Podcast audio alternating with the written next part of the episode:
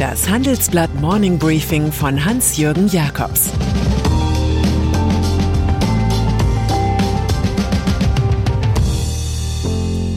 Guten Morgen allerseits. Heute ist Dienstag, der 16. November, und das sind heute unsere Themen.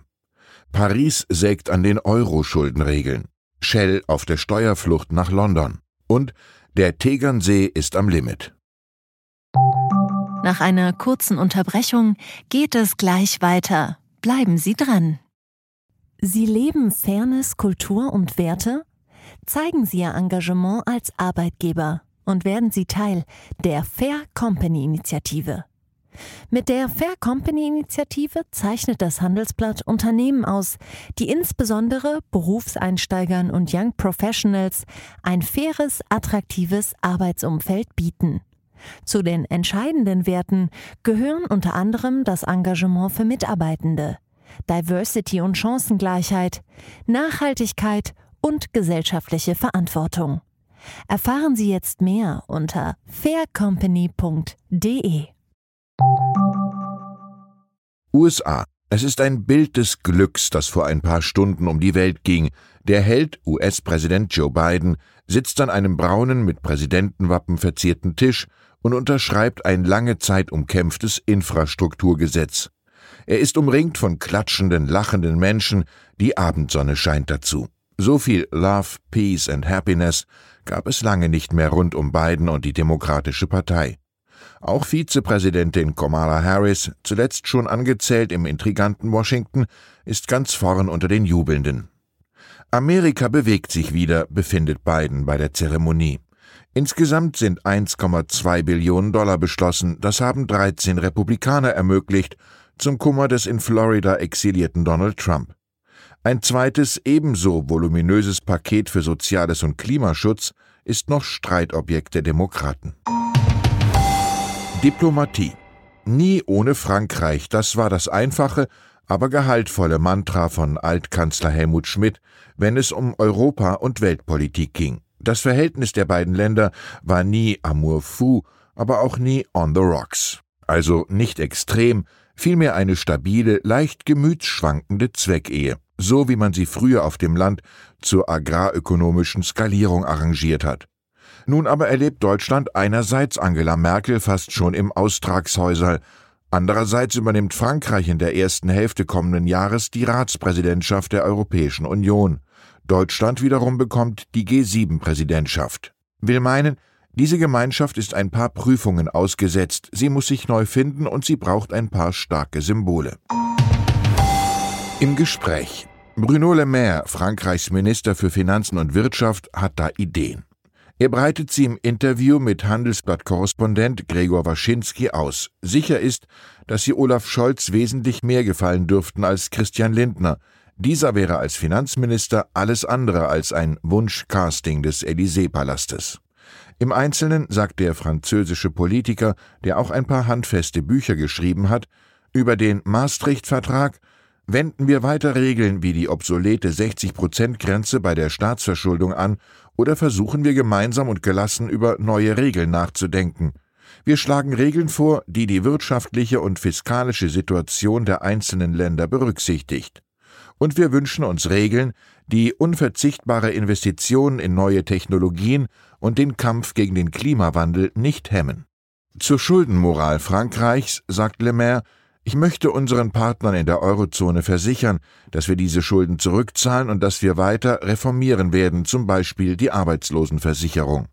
Über die deutsche Ampelkoalition meint er, wir erhoffen uns europäische Ambitionen und erwarten von der deutschen Regierung, eine gemeinsame Vision zur Zukunft Europas angesichts der wachsenden Macht Chinas und des Risikos eines Konflikts zwischen den USA und China. Und über die grünen Investmentregeln der EU sagt Le Maire, wir können die sogenannte Taxonomie nicht ohne die Atomkraft denken. Wir haben über Jahrzehnte in die Kernkraft investiert. Das ist Teil der französischen Identität und eine strategische Entscheidung. Atomkraft verursacht keine CO2-Emission. Puh, Etaismus, Schulden, Atom. Einfach wird das nicht, obwohl alle Akteure willens und gescheit sind. Aber es gibt nun mal auch eine Vernunft der zwei Geschwindigkeiten, wenn man Voltaire folgt. Alle Menschen sind klug. Die einen vorher, die anderen nachher.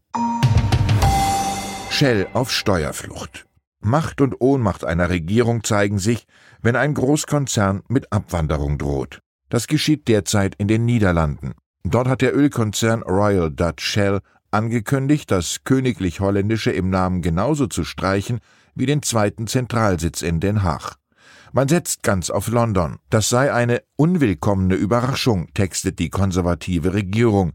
Premier Mark Rutte versucht offenbar alles, um in buchstäblich letzter Minute eine Dividendensteuer zu kippen, die Shell-Manager als Grund für den Exodus genannt haben. Auch Unilever stört sich daran. Der Konsumgütergigant hat bereits seine englisch-niederländische Doppelstruktur zugunsten der Insellösung abgeschafft. Shell hadert zudem mit dem Gericht in Den Haag, das den Konzern zum schnelleren Einsparen von Treibhausgasen verurteilt hat. Und der niederländische Pensionsfonds ABP, skeptisch gegen Öl, Kohle und Gasaktien, hat ein dickes Anteilspaket von Shell losgeschlagen. Viel Ärger also im Tulpenland, aber die Aphoristiker verweisen darauf, dass die Biene ihren Honig aus derselben Blüte zieht wie die Wespe ihr Gift. Clinch bei den Grünen. Er mag unbequem sein, undiszipliniert und womöglich selbstverliebt, aber der Sarrazin der Grünen ist Tübingens Oberbürgermeister Boris Palmer nicht. Auch wenn er jetzt so behandelt wird.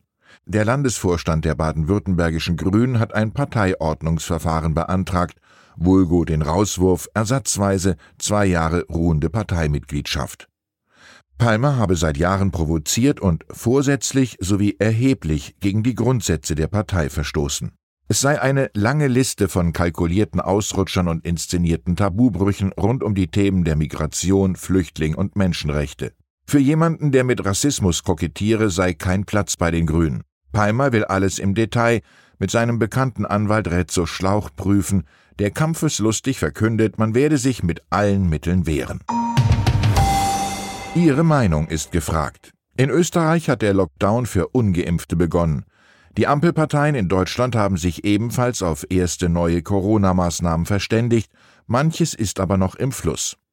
Was halten Sie von 3G-Regeln in öffentlichen Verkehrsmitteln, Kontaktbeschränkungen für ungeimpfte oder eine Impfpflicht für bestimmte Berufsgruppen? Welche Maßnahmen wünschen Sie sich und was geht Ihrer Meinung nach zu weit? Schreiben Sie uns in fünf Sätzen an forum.handelsblatt.com. Ausgewählte Beiträge veröffentlichen wir mit Namensnennung am Donnerstag gedruckt und online. Und dann ist da noch der Tegernsee, eindrucksvollste Postkartenschönheit Bayerns. Dort heißt ein Unternehmertreffen im Bräustüber Stammtisch der einsamen Herzen, obwohl Geld gar nicht einsam macht. Es ist alles ein wenig größer als anderswo. Die Kraft der Natur, das Lebensgefühl, die Prominentendichte, die Vermögen, die Immobilienpreise, der Champagnerkonsum, aber auch die Staus und der Mangel an bezahlbarem Wohnraum. Neue Großbauprojekte im Volumen von insgesamt 700 Millionen Euro sind in Planung, prominente Familienunternehmer mittendrin. Im Grunde ist alles ganz einfach, dachte ich irgendwann während der Recherche. Weil durch Corona der Run auf das schöne Tal weiter zunimmt, die Berge und der See aber nicht mehr werden, regelt die Marktwirtschaft dies über noch höhere Preise. Deshalb werden wiederum die Bürgermeister der fünf Seegemeinden nun ihrerseits politisch kreativ. Der Tegernsee-Report, ein Idyll am Limit.